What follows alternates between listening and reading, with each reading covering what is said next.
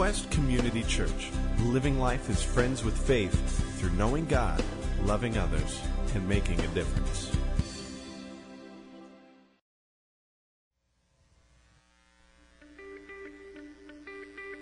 In the Bible, in the book of Exodus, God gave us commandments for how we should live, how we should act toward Him and one another. And right in the middle of really heavy statements like, you should have no other gods before me, and you shall not murder, He gave us the fifth commandment. Honor your mother and father. Honor. To regard with great respect. To recognize. To esteem. Today is Mother's Day. And the fact that God even added honoring your mother to the Ten Commandments should show us how important it is. But if that's not enough for you, how about this? While dying on the cross, Jesus gave us one of the greatest examples of how to honor your mother. In a time of intense physical pain and mental anguish, Jesus looked at his disciple John and then his mother Mary, and he said, Woman, here is your son. And then to John, Here is your mother. You see, Jesus' ministry had been his mother's support. And with his death, what would happen to her? Maybe Mary had been so caught up in her grief that this hadn't crossed her mind. But Jesus, even in the midst of his suffering, thought of his mother's well being. He used his last moments before his death to entrust his beloved mother's care to his beloved disciple. In one of the most important moments for all mankind, Jesus made a point to honor his mother. So, there are lots of things you could give your mom on Mother's Day. But let's not forget the most important thing. In the middle of all the fellowship, food, and fun you might experience today, don't forget honor. And not just today, but every day. Let's honor our mothers for all they have done. Happy Mother's Day.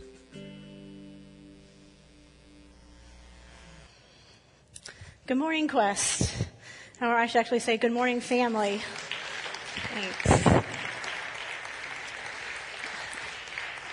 The one thing that Ross didn't mention is that um, what I want you to know about me is that I feel like this is my home.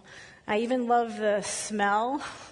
You know, when you walk in, it's just very comforting for me. And I came to this church in the middle of a really bad time in my life. And I've been here for 10 years now. And over the course of 10 years, I've um, found Christ. I was baptized here. I met my husband here. Uh, we were married here. My son was baptized here. And of course, serving here has always been a pleasure. So thank you so much for your part in my life. Today, uh, we're going to honor mothers, but really, we're going to honor what I want to call our shared story.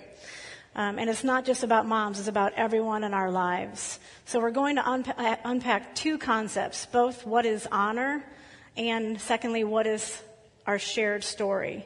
And then how do we honor our shared story? But before I enter into those two concepts, I want to really make sure that we acknowledge that Mother's Day isn't always a happy day for everyone. Um, I know many people who have lost mothers and grandmothers, children, um, and today can be a really tough time for you. I want you to know that you're not forgotten. Uh, for those mothers in the room who want, you know, those people who want to be mothers, you're not forgotten in your journey to become a mother, whether it's through adoption or through um, other other means. And uh, I ask special prayers for my sister, who she turns 42 and she still has not been able to have a child of her own. And there's nothing more than she wants was to become a mom. So whether it's through fostering or adoption or whatever, pray for those channels to open up for her so she can experience motherhood. Um, um, I want to thank you for uh, everything that you've done to help me build my perspective. And today I hope to bless you um, by returning that favor. Uh, let us pray. Father God, we call on you to reveal your design in each one of us and the special story that you've included us in your story we thank you for all of the people that you've placed in our lives. And we ask you to really help us grasp a biblical perspective of honor today. We also ask that our learning, our worship, our service is honoring to you. All this we pray. Amen. All right, so let's unpack the concept of shared story first. Um, shared story, uh, I found a metaphor in a book. The book is called The Grand Weaver. And The Grand Weaver is a book written by Ravi Zacharias, R A V I. And has anyone heard of Ravi Zacharias? He is an awesome apologetic apologist. He speaks some 100 miles a minute when you listen to him. He's got segments on 91.5 if you're from Columbus, Freedom FM, um, that radio station was started by a former member of our church who passed away very early in life, but his legacy continues by, through that radio station, which has sermons. It's great when I'm driving to work. I, I work in Grandview, so it's a long time to get there, and I love to put on 91.5 and hear Ravi Zacharias. He only does 15 minutes, which is good because it takes several hours to kind of unpack what he has to say. And he um, has this book called The Grand Weaver, and it's a great metaphor for God. And I want you to think of that metaphor today as I talk about shared story. And picture all of the different threads that create a tapestry, and that God is behind that, and He's weaving all of these threads together. Think of your own life and the part of that tapestry that represents you, and some of the bright and vibrant colors that are in there, some of the duller colors, and maybe the more delicate colors some of the really strong, thick threads of your life, and maybe some of the thinner, weaker threads in your threads in your life. And how the part that is your life and how those threads connect to everyone else around. And I, we're going to focus on those connections and how those threads intersect today. I know a couple months ago we were in the midst of a sermon series that Ross and Jeremy were leading, and we went through homework. Did everyone do the homework where we had to get the post-it notes and the big chart paper and document our life story? And then we had to indicate which pieces of that story were pain points for us with a different color post-it note. Okay, those probably were some of the weaker threads that because of how you allow God to help you in those weak times became really strong. So there are things that you rely on or things you've learned from. Well, today we're not going to really focus on all the pain points. Today I want you to really think about your strengths and all of the great attributes. That's just the ceiling and the wind, so don't worry about the noise if, if you're not used to it. Right, honey? That's all it is. My husband Greg is a facilities manager here, so he's like, it's just how it is. Can't fix it. But I want you to think about all of the great attributes that you have, all the strengths you have, how God has created you purposefully. And, and I want to prompt you with that now because at the end we're going to pick up on that theme and I want you to have some ideas by the time we get there. So you can be a little bit um, focused inward throughout this. All right, so I've got a story I want to share from, with, with you from the story um, written by, or the book written by Ravi Zacharias. And it takes place in World War II. And Ravi uncovered this story to kind of illustrate this concept of the grand weaver and his master plan and how we're all part of his story. So just bear with me as I read this out loud. This is an amazing story gleaned from the records of the United States Naval Institute following the Second World War. The USS Astoria engaged the Japanese during the battle for Savo Island before any other ship from the U.S. naval fleet arrived. During the crucial night of the battle, August 8th, the Astoria scored several direct hits on a Japanese vessel, but the vessel itself was badly damaged and sank the next day. Here's how the story is told. About 0200 hours, a young Midwesterner, signalman third class Elgin Staples, was swept overboard by the blast when the Astoria's number one 8 inch gun turret exploded. Wounded in both legs by shrapnel and in a state of semi shock, he was kept afloat by a narrow life belt that he managed to activate with a, a, simple trigger mechanism. Up here on the screen, you'll see what that life belt probably looked like. Um, just made out of canvas. It had some tubes in there for air, and when it was deployed, it would inflate. And anyone who worked on a ship at that time would wear one of these under their clothes so that they could just deploy it when needed. Hopefully, it was never needed. So that's what Elgin Staples did. At around 0600 hours, Staples was rescued by a passing destroyer and returned to the Astoria, whose captain was attempting to save the cruiser by beaching her.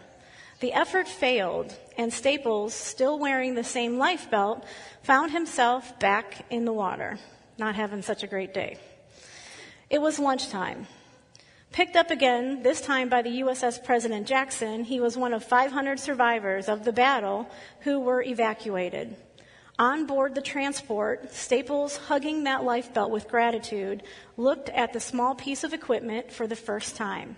He scrutinized every inch of the life belt that had served him so well. It had been manufactured by the Firestone Tire and Rubber Company of Akron, Ohio, and bore a registration number. Given home leave, Staples told his story and asked his mother, who worked for Firestone, about the purpose of the number on the belt. She replied that the company insisted on personal responsibility for the war effort and that the number was unique and assigned to only one inspector. Any guesses? Staples remembered everything about that lifebelt and quoted the number. There was a moment of stunned silence in the room, and then his mother spoke. That was my personal code that I affixed to every item I was responsible for approving. Okay. Try not to cry. The threads had come together in an inescapable way. The one who gave birth to him and whose DNA he bore gave rescue to him in the swirling waters that threatened to take his life. If an earthly parent can provide a means of rescue without knowing when or whom that belt would come into play, how much more could the God of all creation accomplish? By his sovereign will, we have come into being with an expressed and designed purpose. We don't always get to see the clear lifelines that God has sent along the way.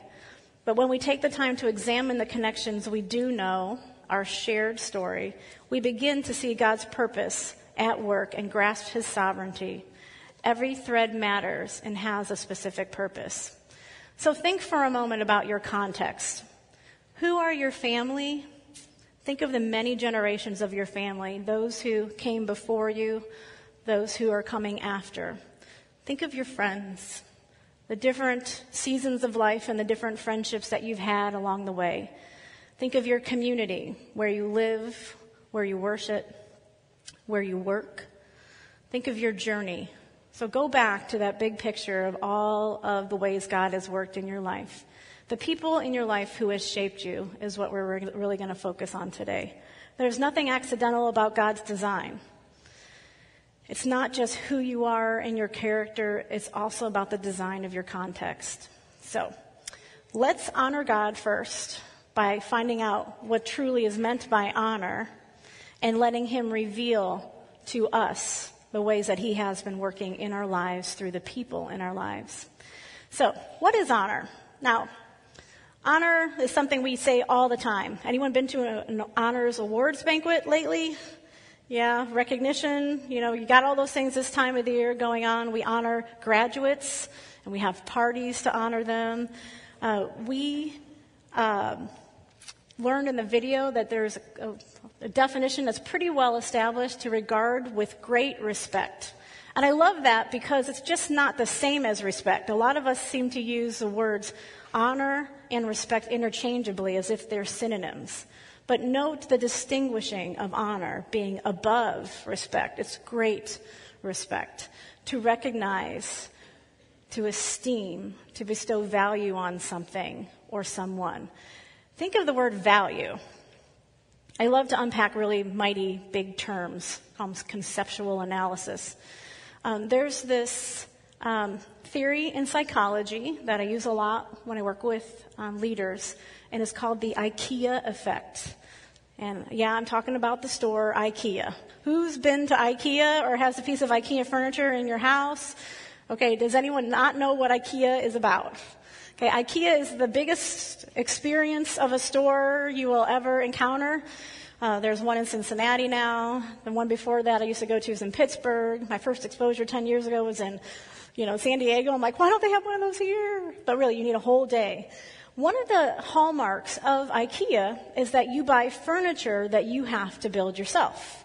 Okay, and I don't know about you, but I haven't had a missing part. Now I've messed up a couple of parts, but you know, but I haven't have not had any missing parts. So you buy this boxed furniture, and then you assemble it at home. And because it's not an American con- country or company, and they're all over the world, is all icons. You put everything together based on just the pictures um, and, so, and numbers. It's kind of a universal language.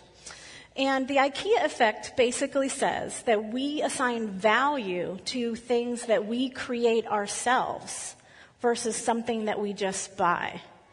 So anyone who has assembled a piece of IKEA furniture, or if you're a real craftsman and you build real things like my stepfather does, then you have a different sense of value for what you created. Does everyone agree with me? You with me?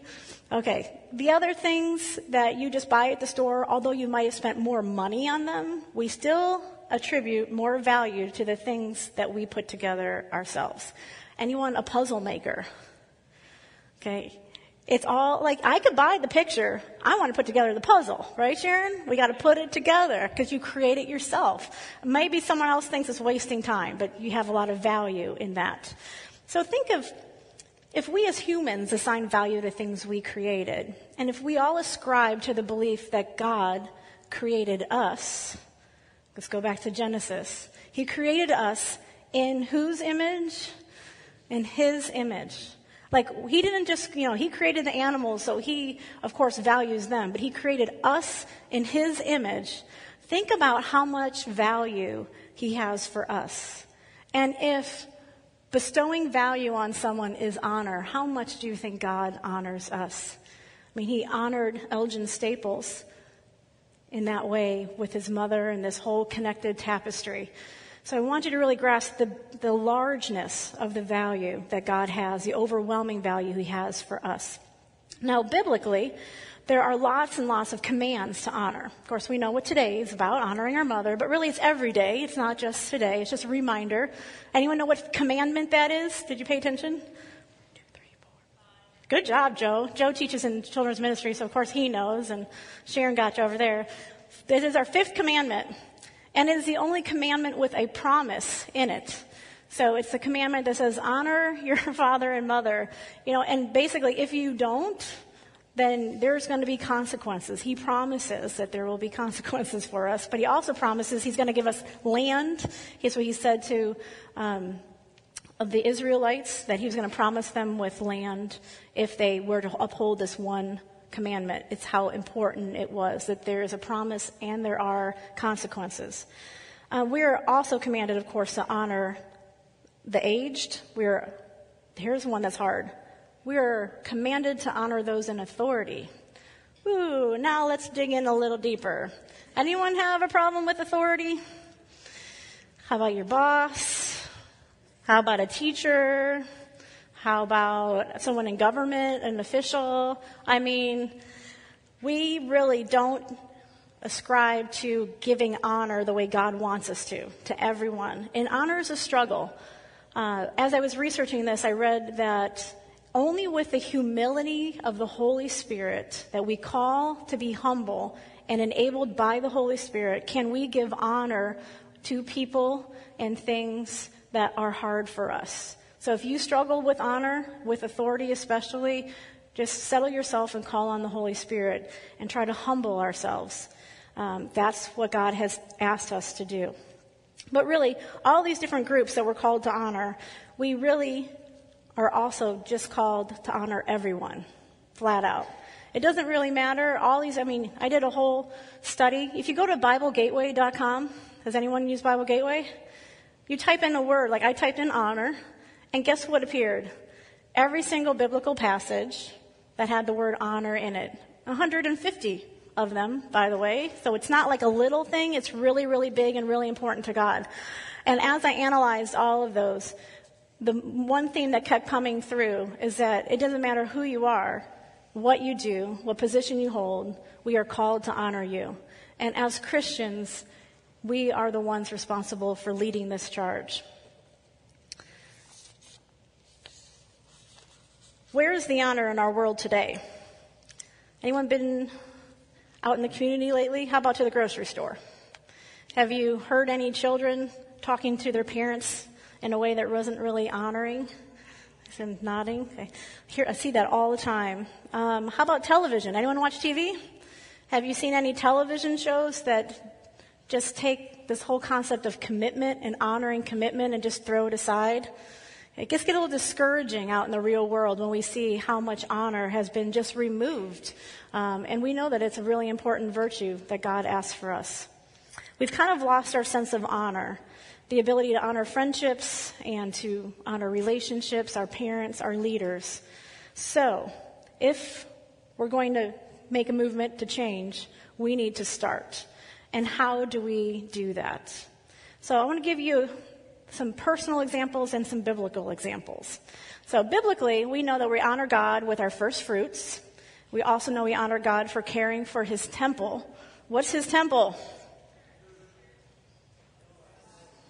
Each one of us, right? Our bodies. We are the temple. The Holy Spirit resides in us. And yes, when we all come together, we are the church and we honor God in that kind of temple too. So, you weren't wrong.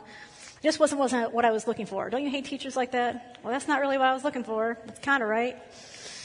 Uh, we also honor God through submission to His will, through obedience of His commands, through service of each other, and of course through worship. Now, on a personal note, my husband, so I'll, guys, I'll apologize up front if this makes you look bad.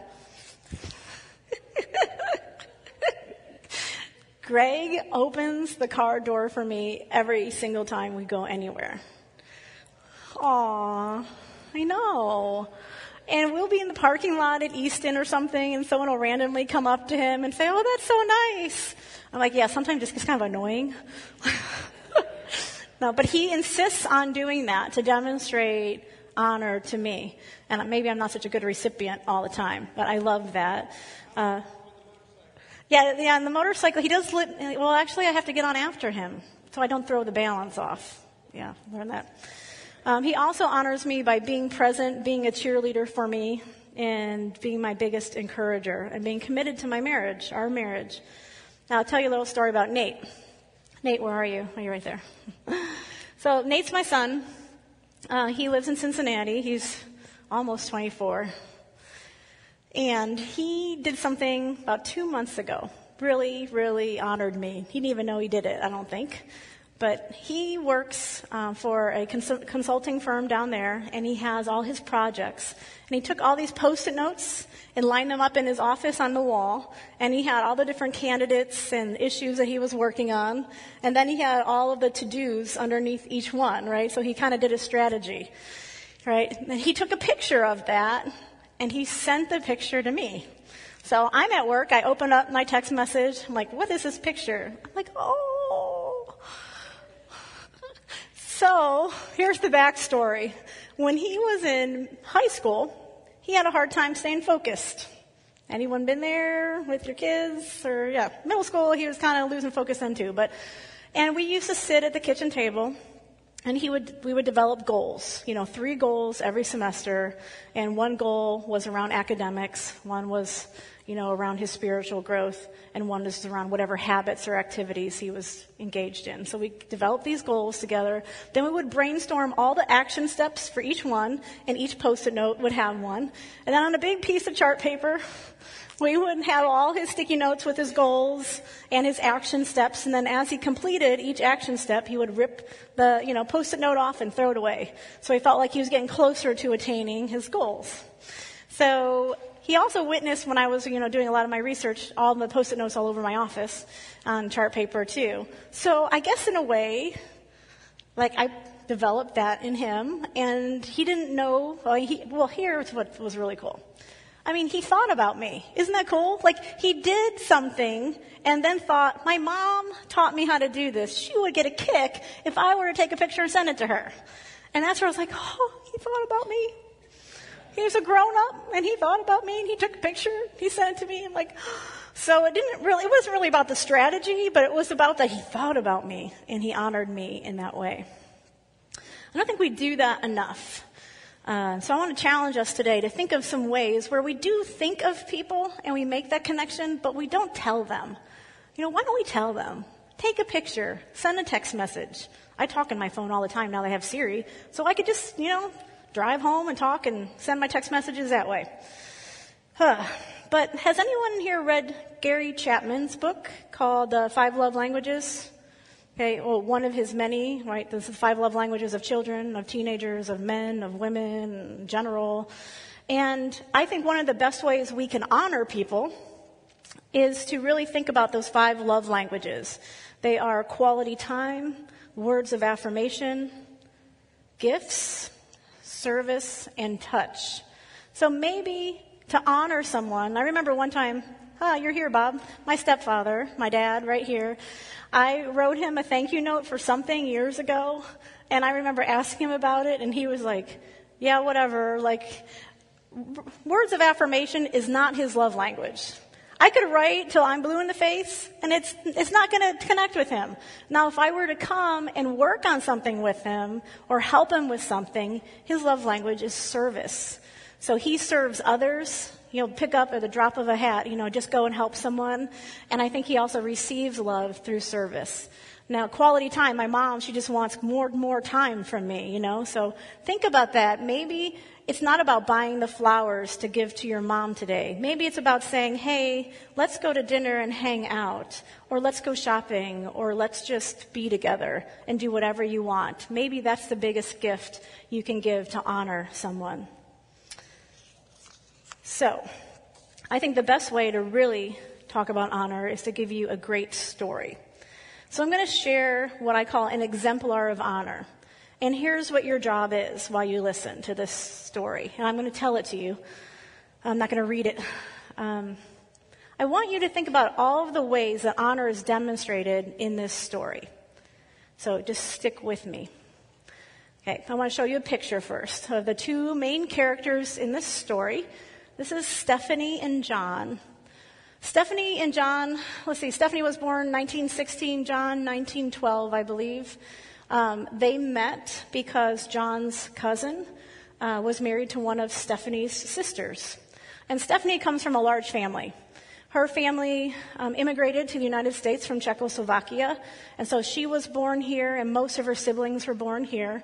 Uh, there were eight um, of the of her, or her plus seven, eight children that were alive and um, lived into adulthood, and there were three other children that didn't make it um, out of infancy. So, really, a family of 11. But she was the second youngest. So, Stephanie was the second youngest in that family. Huge, huge family. And you've got John, who was born in Czechoslovakia and immigrated here when he was about seven years old. And so he wasn't actually a citizen when they met. So they met um, they got married in 1941. Remember history class? I'm going to ask you some history questions today. What was going on in 1941? All right, you get an A plus. World War II. Plus, I kind of gave you a little taste of World War II earlier.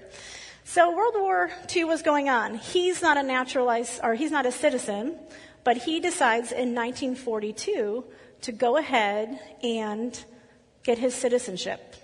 So he passes all the tests and becomes a naturalized citizen of the United States of America, knowing full well what's going on again? And he could be drafted. Very good. Oh, good students. So he could have been drafted. And amazingly, he was. So here's a picture of Corporal John Mondock right there. So he left his wife. They had no children yet and went away to actually Europe, where he was stationed, and he was a propeller mechanic. While he was away, his wife Stephanie started to have some spasms in her legs. And it was a little weird, didn't really know what was going on, went to the doctors. Um, so she ended up going back because of this unknown thing that was going on in her body. She went and moved back in with her mom and her dad. And because she didn't want to stay in an empty house, you know, her husband's off in Europe, so she doesn't want to be there. So they take her in, and her dad, actually, uh, of all those children, guess who was his favorite? Stephanie.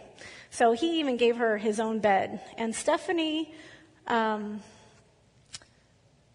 she was called actually Stephanie when she was young because she was supposed to be a boy.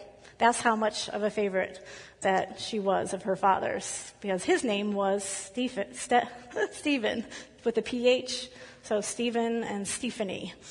Uh, so, anyways, uh, one night she gets up, go to the bath- bathroom, has to leave the bedroom, and collapses in the hallway because her legs stopped working. Her father noticed, picked her up, and called the doctor. And the doctor said that they needed to get her to come in to the hospital. Well, here's the problem. They didn't really have, um, like their vehicle, you know, they didn't have two or three cars in their driveway like we all do. So they had to figure out how we're going to get her there. And a taxi cab wouldn't come and get her because she was diagnosed with, anyone know? Polio, right? She was diagnosed with polio. They didn't know at that time if it was communicable. They didn't know how you got it and who else could be infected. So they didn't want to put her in a taxi cab because they'd have to clean the whole cab. Um, so they ended up, the only way to get her to the hospital was to have a hearse come and pick her up and take her. So the funeral home came and picked her up and took her to the hospital. She was taken to City Hospital in 1944, October of 1944, and she was admitted into what they call their um, communicable, communicable disease ward. She was put into quarantine for eight months. So imagine yourself, eight months. Your husband is in another country fighting a war, and you are eight months in a quarantine ward on the sixth floor of a hospital. The only person who's allowed to come and see you is your mother. And how does your mother feel about you being the favorite of the father in the family? Yeah, they didn't really have a great relationship. Um, but for most of the time, she was in there and she had a whole community of people around her. So I want to share with you a little bit about what some of the people who were in the quarantine ward say, said about her. I forgot to tell you that she stopped writing to her husband when she was admitted into that hospital ward because she was afraid that he wouldn't love her anymore because she couldn't walk. And why would he want to come home to her? They'd only been married for a little over a year when he went away to war, anyways. So why would he want to come home? So here are some letters that people who were in that ward with her wrote to Johnny, her husband. Here's just a few snippets. Hi, Johnny. Just one of Steffi's bed buddies. She tells us so much about you, we all feel we know you and hope someday we really shall. That was from Gertrude. Come home soon so we can see you and so you can keep Steffi in line. She's getting too spry for the rest of us. That's from Helen. Jenny writes, Hi, Johnny. I've heard so much about you. I hope it won't be too long until I meet you. Your wife and I seem to be the troublemakers on this ward, but we really enjoy it. This is from one of the nurses. Hi, Johnny. I'm one of Stephanie's nurses. We have been passing this letter back and forth through the ward. Stephanie never guessing to whom and what we are writing. So you have the privilege of telling her all about this. Stephanie even helps us keep our morale. So she, I know she does a good job of keeping up yours. This is my favorite part. She's a jolly good fellow. Dear John, may blessing, may God's blessings and watchful care be with you both while you are apart, and may He see fit to bring you two together real soon. Here's the last one. This one is from Edna. Dear Johnny, I've only known Steffi since last October. I'm specializing on the sixth floor plus Mr. Richards. Steffi, no doubt, has mentioned him to you sometime or other. Steffi is working hard to get out of this place. At present, it will be a little race to see which one of the two will be discharged first. They both have the same kind of braces, only Steffi has been on hers two weeks longer, so she has a two week head start. It's been grand knowing and working with all of these polio patients. Your fellows are doing a grand job over there, and we are trying to do the same over here. We'll be looking forward to meeting you soon. Steffi's younger sister, Marge, would come and visit her at the hospital Of course, she couldn't go in. So she would stand outside with her young son of her own, because her husband was in Europe fighting the war as well. And she would yell up to the sixth floor, and they would be able to talk from the window down. And at one point, John got a little worried. Why is Steffi not writing me? So Steffi wrote to Marge to find out why, why she wasn't writing anymore. And Marge ended up writing to Johnny to let him know what had happened. Now, he tried to get out of the army to come home. They didn't know when the war was going to end. There had been talk for a long time for it ending, and it still hadn't ended, even though now it's spring of 1945. And she um, ended up, th- she was thinking about writing to Roosevelt. Everyone knows President Roosevelt. He also had polio to try to appeal to him to let, you know, her husband come home. But President Roosevelt passed away in April of 1945, and the war was still going on. So that route kind of closed down. And by May 7th, 1945, the war ended, and then he got to come home an official discharge because the war was over. So she's a little, she's, you know, Stephanie was a little bit reserved about whether he would really come home to her or not. She was aware that Marge had written to John and that John knew of her circumstances, but she was still afraid. So Marge took her to the train station where John came, and John wasn't there. All these other servicemen got off, and she felt completely alone and abandoned. Well, it wasn't too long later they found out it was just a glitch in the paperwork. So I'm happy to say John did come home. And when they went back to the train station this time, he came off that train and he picked her up out of the wheelchair and spun her around and honored the commitment that he made to her when they first got married. So what happened to them after that? Well, they tried to have a family. It's kind of hard though when you, you know, are losing all your feeling from your waist down uh, to conceive. And after they lost one child, they tried again under doctor's orders that she remain in the wheelchair the whole time. She had to give up using the braces. She tried to keep up using braces whenever she could. But in order to get pregnant and to try to carry a baby full term, she stayed seated so, in her wheelchair. Well, she did give birth to one child named Terry, and then she had three other children after that that were either stillborn or had miscarriages. So they did have one child named Terry. And I'm happy to say that they also have two grandchildren who are me and my sister Melissa. You guys were guessing, weren't you? I was like, if I cry, they're gonna know. I'm gonna be trying not to cry here. So on the left, you see there's, there's my grandma Stephanie and holding my mom and mom's right here in the middle. Hi, mom. Say, wave your hand. That's a picture of you and your baby right there.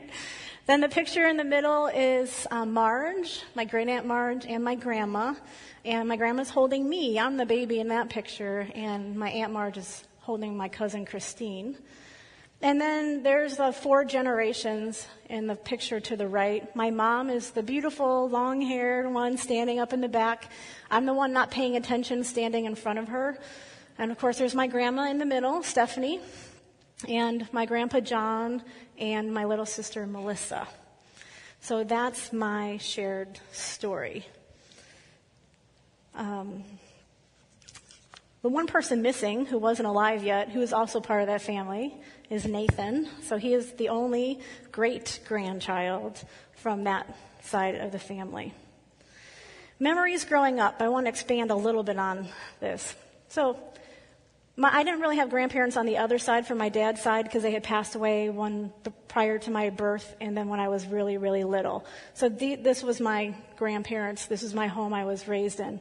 Every Sunday, and I think I've mentioned this to you last year when I spoke, but every Sunday we, my mom took us there to grandma and grandpa's house. And we cleaned.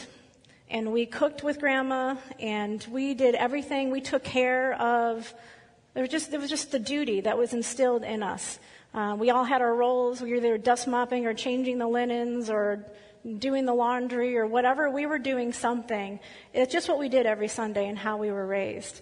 And we would sit on Grandma's lap and she would wheel us around the customized kitchen. Grandpa had cut, made this kitchen where she could pull her wheelchair up underneath the sink and do dishes and underneath the stove and cook. And she had tongs that she used to open every door that there was. But the one memory that sticks in my mind is Grandma in the kitchen saying, John, John, and he would get up and move right to her to take care of her, whatever needs she couldn't get to. So he was so obedient as a husband. Um, there, if you're aspiring to be a great husband, he is a great person to aspire to be like. I came from a legacy of honor. I was taught honor, I was modeled. Um, I just can't even tell you the blessing. I was 16 when Grandma passed away, and a little more than 10 years later, Grandpa passed as well.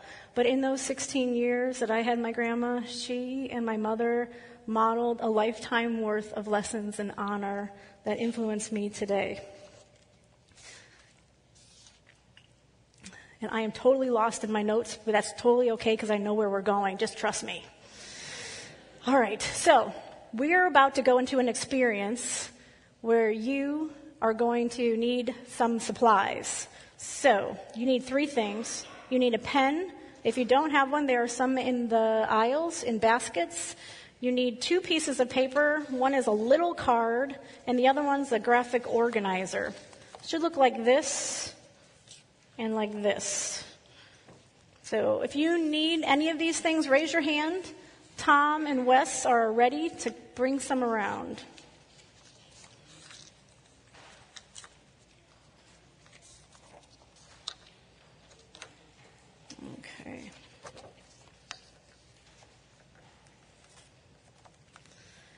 Okay, so this is just a graphic organizer to help you unpack your shared story.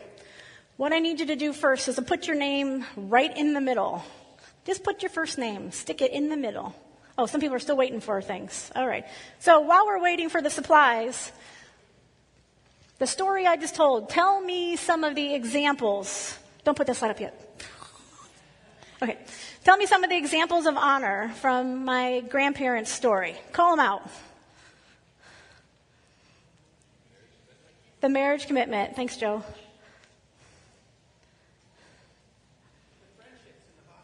Friendships in the hospital. They honored Steffi by writing and talking about how great she was. They honored John by encouraging him. They honored God by praying in some of those.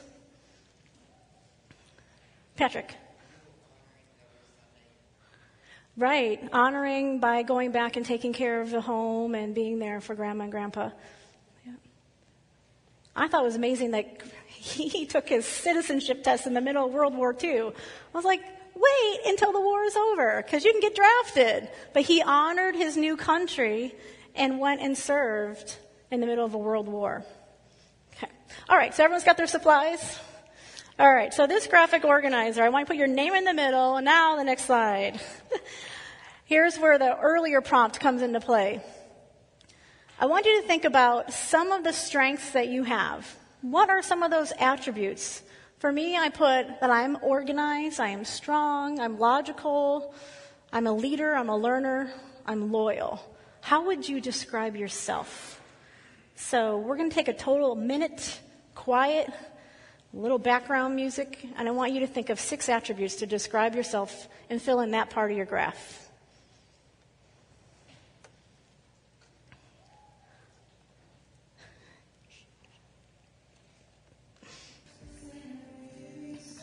You ready for the next step? Yeah? You've got six? If not, you can fill it in later. Okay, now I want you to think of for each one of those attributes, who in your shared story where those threads connect in your life, who have helped shape that aspect of your character? Here's my example. My mom, you wouldn't know it if you first met her. She keeps lists everywhere, and she wants a plan for everything. And everyone says, Denise, you're so organized. Well, I actually learned that from my mom. So I put mom up there. And of course, my strength comes from my grandma. My dad, Bob, right here, he's very logical. But notice that there's one on here, leader. Um, that's a really, I don't know, interesting one. I thought about it and I really wasn't sure where that came from. So it's okay to put that it comes from the Creator, your designer, from God. Because there are some things that He designed uniquely in you that are just being enriched. So that's okay. It's also okay to put multiple people. It doesn't have to be just one person in each bubble. So take a couple of minutes and figure out, think about, ask God to touch you and tell you who from your shared story has helped develop that attribute in you. They can be past or they can be here.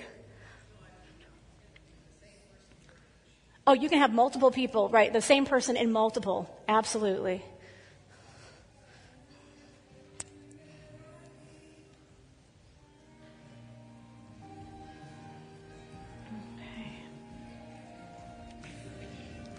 And it's okay if you need more time. Just give yourself some time later today to finish that up. I'd like for you to look at that though, and there's a big circle around it. And that's really the grand weaver, our Father in heaven, who has orchestrated all of these overlapping stories and our threads in our life. And he will continue to nurture us and to mold us as long as we allow him and to be open to new relationships with people who we can strengthen their threads and they can strengthen ours. Now, before you go today, I want you to identify at least one person on your chart that you want to honor today. Now remember, there's lots of biblical ways of honor, but you also can think of those five love languages. I want you to use this card to write to that person and say what you want to do for them to honor them. Maybe it's a thank you note. You're going to use this card because words of affirmation might be a good thing for that person. And thank them for how they have developed you in this area. They might not even be aware that you attribute their influence on your life in that way. This might be a card like, I don't know, if somebody really wants to have something done around the house and they're willing to spend, do some service for you. My child's right here, so I'm trying that they will come and spend some time in the yard working with you to honor you because service might be one to cut down that tree. Or the card could be, I would like to honor you by spending quality time with you and let's set up some time to do that. So take a minute now and think about how you want to use this card and if you want to write it out because there are envelopes waiting for you in the lobby so that you can put it in an envelope and hand it to someone today or drop it in the mail as well. So use this card to honor someone right now.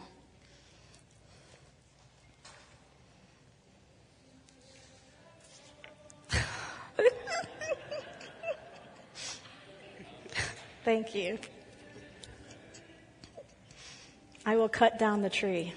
That's, what I got. Yeah.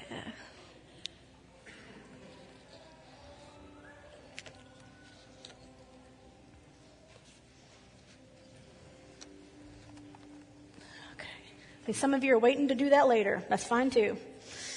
Well, our takeaways today, we've got a few. We are all part of God's shared story. Everyone good with that one? Okay. God honors us because we are His creation. Remember the IKEA effect. We are commanded to honor. It's not really a choice we have, it's something that we must do, and to live honorably. We strengthen relationships in all directions when we honor. So think of that tapestry and all the threads that we strengthen as we honor, and that everyone is worthy of honor in God's eyes. As the children finish lining up, I want to read a poem to you about mothers. And try not to get too distracted because they're so cute. Your mother is always with you. She's a whisper of the leaves as you walk down the street. She's the smell of certain foods you remember. Flowers you pick, the fragrance of life itself. She's the cool hand on your brow when you're not feeling well.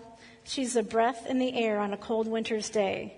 She is the sound of rain that lulls you to sleep. the colors of a rainbow. She is Christmas morning. Your mother lives inside your laughter. She's the place you came from, your first home, and she's the map you follow with every step you take. She's your first love, your first friend, even your first enemy.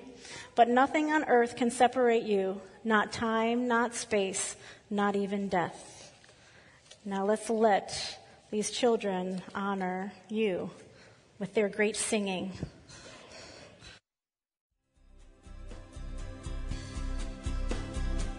Thank you for listening. Join us at Quest as we walk with one another in friendship while discovering the reality and goodness of God together. For more information and service times, visit us online at gotoquest.org.